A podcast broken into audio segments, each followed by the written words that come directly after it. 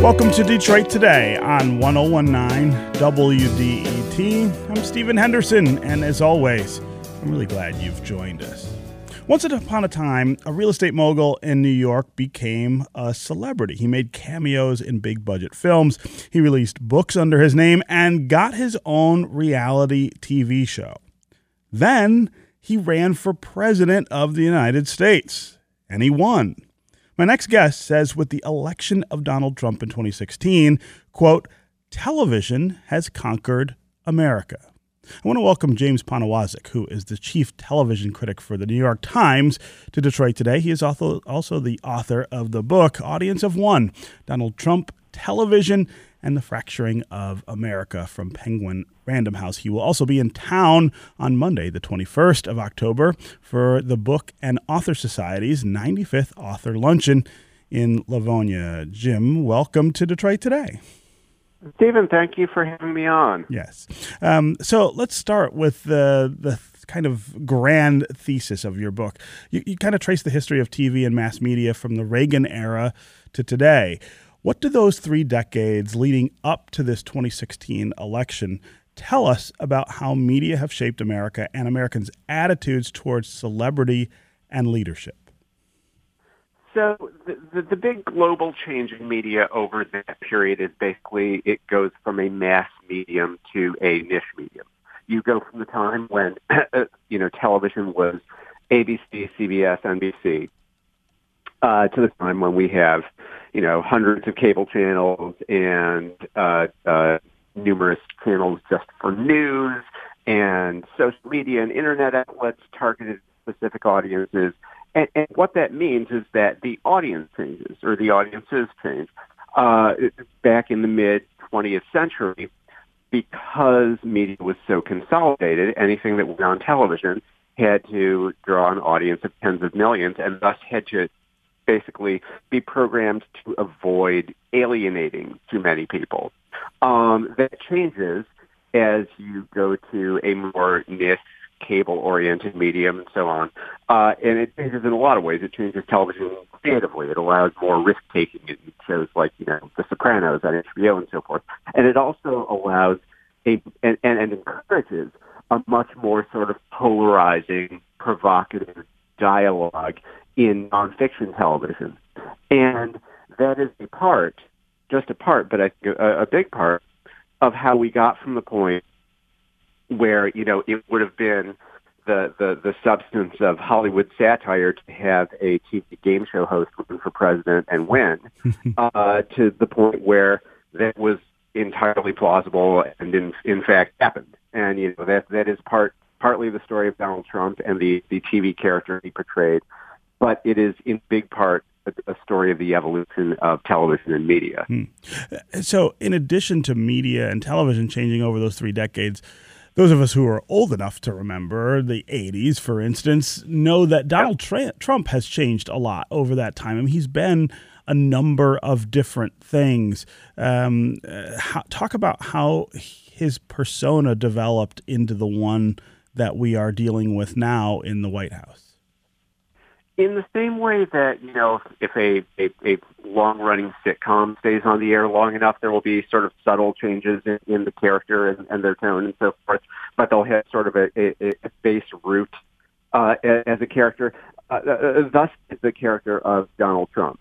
Uh, you know he emerges in New York and then national media talk shows and so forth as kind of a you know boisterous flashy braggadocious New York millionaire slash billionaire, depending on how he was describing himself uh, at the time. Mm-hmm. Uh, but in the tone of some of his earlier interviews, you see a less sort of pugnacious, uh, a, a less um, just you know blatantly confrontational and fight-seeking Donald Trump uh, than the one that you're used to seeing, you know, on The Apprentice and and in in, in the news today uh, which is in part, you know, I, I think, it, a outgrowth of a change in mass media. It required sort of a a gentler, more broad-based tone in, in those those early years. Yet, the broad strokes of the character were, you know, largely the same. Uh, he is establishing himself in the 80s uh, because he had great timing, becoming a public figure around the, the Reagan era, uh, as, as kind of a, a public cartoon of wealth. You know, he makes himself into like the guy off the side of the Monopoly box, surrounding himself with these images and and and, and figures of success, things that sort of, you know, instantly trigger the associations with successful rich person in the mind of an audience because he was a performer from the beginning. He was somebody who courted celebrity and media success from the beginning. And I think that he intuited that in a heavily mediated culture, it is more important to present the image of the thing, you know, in this case, successful businessmen, than to necessarily be that thing hmm. because you can leverage that success into greater media presence and a brand, and that can become its own form of business success and then ultimately uh, uh, political success. So, so, what you had was, you know, th- there was always this core of Donald Trump, uh, you know, flashy rich guy who brags and wins. But as tone of media changes over the time, and as the, the sorts of media in which he's performing change, uh, he becomes, over the decades, rewarded for more aggressive and confrontational self-presentation, which is how he evolved into the Trump we have today. Uh, one of the one of the things that I have always found interesting about Donald Trump and especially about reality TV is again this this profile that was created for us in that show, The Apprentice, and especially the first season of that show, where I think there were a lot of Americans who didn't know a whole lot about Donald Trump, other than that he was a real estate developer in New York but the way in which he's cast as this very incisive decision maker, the way that he's cast as somebody who's really on top of detail and uh, sort of demanding of the people around him of uh, attention to detail and precision. Uh, is that a is that a false character? Is that a fictional character? Uh, that was created by reality TV, which is its own sort of phenomenon. This idea of reality TV, quote unquote, making us sort of believe things that aren't that aren't true, or was this uh, an actual capturing of of who he was at that point? Well, it's it's artifice, which is what reality TV is. In reality TV, you're filming a lot of things that actually happen but then editing them to create a story and a narrative and confer a logic on them where sometimes none exists. And one thing that Donald Trump benefited from in The Apprentice was that even if he would make uh, firing and hiring decisions in the boardroom that were often uh, sort of mercurial and based on, you know, simply getting annoyed with somebody or the way somebody spoke to him or, or, or so forth, uh, uh, getting rid of somebody in a way that seemed to have no relation to that week's challenge. What the editors of the show would then do, and that they've, they've, they've talked about this in interviews, is that they would have to go back and say, well, okay, we've got to edit the, the sequences of, of the, the, the weekly challenge that are going to lead up to this in, in the Apprentice episode so that it seems like this decision makes sense uh, because they have a mutual interest with Donald Trump. They want to present The Apprentice as the best TV show. In order to be the best reality TV show about business, they have to present him as the best businessman. So confident, decisive, uh, unerring in his judgment, uh, you know, uh, uh, enjoyable, entertaining, uh, wise, and and and all of these things. You know, it's not fiction in the sense of you know faking the moon landing or whatnot but it is a, a construct. And, and in many ways, the funny thing is, I think that um, reality TV viewers are often highly aware that reality shows are constructs, that they're edited for drama, et cetera, et cetera. Uh, but they're accustomed to looking for that artificiality on the part of how the contestants are presented. The, the, the, the great thing that The Apprentice does for Donald Trump is that he is more the, the premise of the show. Uh, he's like the island in Survivor. And so one doesn't necessarily watching it question whether he is the way that the show is making him appear to be. uh, because your your your attention in that sense is, is focused elsewhere. Uh, but yeah, as, as much as it benefited him by broadcasting all these symbols and signifiers of wealth and success that he had built up around himself for decades, it also creates a personality for image and image of him as the confident, decisive, and uh, you know straight shooting business leader that he would later trade on as a, a politician.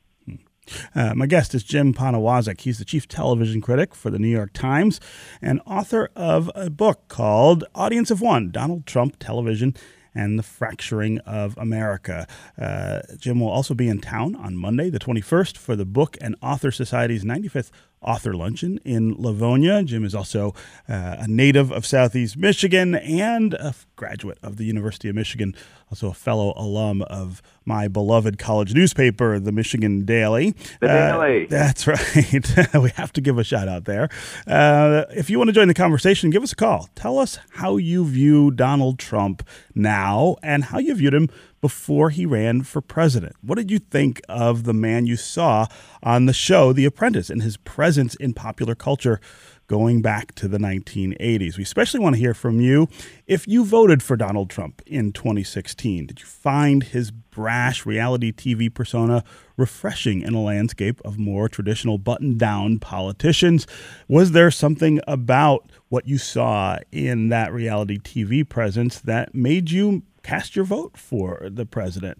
Uh, as always, the number on the show here is 313 577 1019. That's 313 577 1019. You can also go to the WDET Facebook page and put comments there or you can go to Twitter and hashtag Detroit Today, and we'll work you into the conversation. Also, we would love to hear from you if you voted for the president in 2016 and now feel like you're watching a different person in the White House. Is he uh, somehow altered by the presidency. It was he putting on on reality television, and now we're really seeing the real Donald Trump. Uh, what do you think of this sort of distinction that we're seeing between the person that we had on TV for years and the guy that now is making decisions that uh, that impact the entire world. Um, Jim, before we get to calls and and comments, uh, I want to talk about what you think. Uh, this has done for television, what the Trump presidency has done for television. I mean, uh, we're talking about how much it has changed over the last three decades uh, and how much he's changed. Is is television altered by this presidency and his use of television in the presidency? One ironic thing that, that I think the Trump campaign did for television was reaffirm its power and influence in American elections. In the in the sense that I think that among a lot of pundits and media observers, there was the sense, and this may be true, was the sense that we're we're sort of moving away from the television era and into a more distributed media economy of particularly social media. And obviously, there's a great deal of attention around that with with, with Donald Trump. You know, his his use of, of of Twitter and social media as kind of a a focus group slash megaphone. Um, you know, Twitter was very important to his campaign and obviously it's been a very loud voice in his presidency. But part of the reason that it was such a big deal was that he essentially used Twitter to program television, particularly to direct the attention of cable news, which suddenly had this shocking and ratings grabbing phenomenon to cover, right, which was this presidential candidate and then president who would shoot his mouth off and, and say whatever unbelievable thing on, on Twitter. Uh, uh, so, you know, on the one hand, that is sort of an evolution of television as a, a you know the, the the biggest megaphone in this larger ecosystem of media. Uh, but at least temporarily, I think that his presidency, because he is such a creature of television, and importantly as president, is so influenced by television. What he sees on TV, what Fox hosts say that he should be doing, what he gets mad at, uh, that that it has at least for a while reaffirmed TV's importance as just the, the biggest and most important organ in the national nervous system. Mm. Uh, again, 313 577 1019 is the number on the phones. Let's start with Claudia in Livonia. Claudia, what's on your mind? Good morning. Yes, I did vote for Trump in 2016.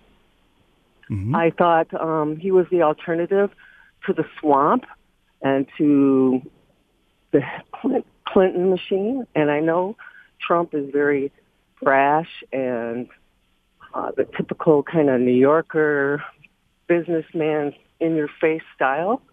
And he, maybe he does evolve around television, but that's, that's that's the reality of America is hmm. that we kind of revolve around television, unfortunately.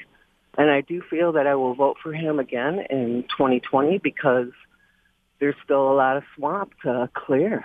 And I think they are very worried that the status quo, he's there and shaking it up. And boy, do I like it. I like him shaking it up. All right, Claudia, can you give me some examples of things that he's done or said since he's been elected that make you that make you feel that way? What what are the, some of the things you would point to? Um, just because he he doesn't. He, everyone says he's not presidential. Well, I I kind of like that he's not presidential. That he is just um, trying to get things changed, trying to protect our border, protecting our guns, protecting the Constitution everyone's trying to drag him down with uh, the uh, impeachment, hmm. which is not the way to go. Vote him out if you don't like him. Hmm. You know, hmm. work on the on the work of the people. Hmm. Claudia, I, I, does work on the work for the people. Yeah, uh, Claudia, I I really appreciate the call and the comments. I can't say I agree with you at all, but I think it's really important uh, for us to be able to, to talk to each other about the decisions that we're making and why we're making them right now. Uh, I really appreciate your listening and, and calling in. Uh, Jim Poniewozik, uh, this is exactly the persona that the president is trying to project and exactly the persona that the campaign in 2016 wanted people to attach to. I mean, I, I think Claudia yeah. is a, a great example of how effective it was. And it's a big example, I think, of uh, what I talk about a lot in my book uh, uh, about how basically the theater of politics, as it's performed on TV, as we've seen it, you know, performed, uh, you know, particularly on the conservative side on Fox News and so on, which did a lot to incubate Trump as a political figure. Uh, the theater of politics has become the act of politics. Mm. So, you know, I, I, I, I will hear this often from people who support Trump that I like how he fights. I like the people that he makes mad. I like the sense that he is disrupting these norms, that he is, you know, upsetting people that, you know, I, I disagree with or challenging, you know, what I see as, uh, uh, PC rules that we're not supposed to transgress. You know, that, that is the deliverable for me.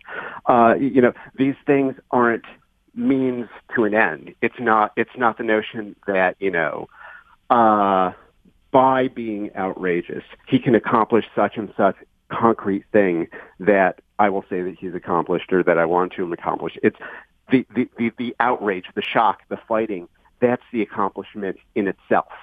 You know, the, that has sort of become for a lot of people uh, the act of governance. And I'm sure that there are plenty of people out there who voted for him in 2016. And, you know, whether or not many miles of wall have actually gotten built, much less the, uh, the, the, the, the full wall along the border that he said he would build.